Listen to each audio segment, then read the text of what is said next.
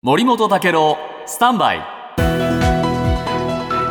長官読み比べです、えーイスラエル軍があーハマスにこの連れ去られていた人質3人を誤って射殺してしまった問題、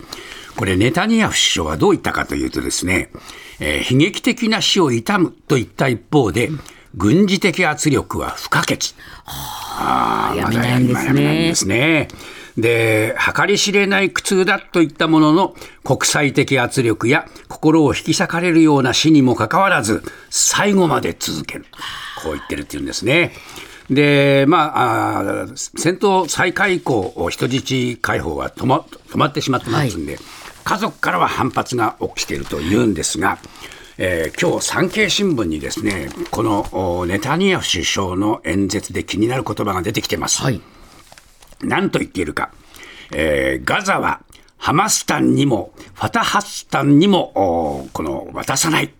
こう言ってるんですね。どういうことか。えーガザは戦後、ハマスにも、それから自治政府にも渡さないという意味だというんですね。で、ハマスはですね、これガザからあファタハをくあの駆逐して実効支配をおこの確立しました。で、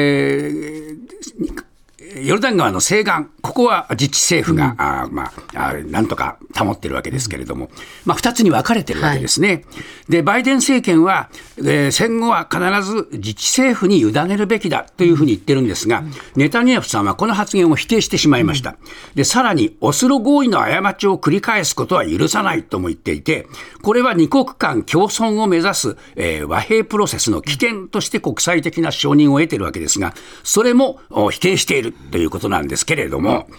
イスラエルの国民はどうかというとですね、イスラエル軍が恒久的に駐留するっていうのと、それからあ植民地を再建するっていう人たちが5割以上いる。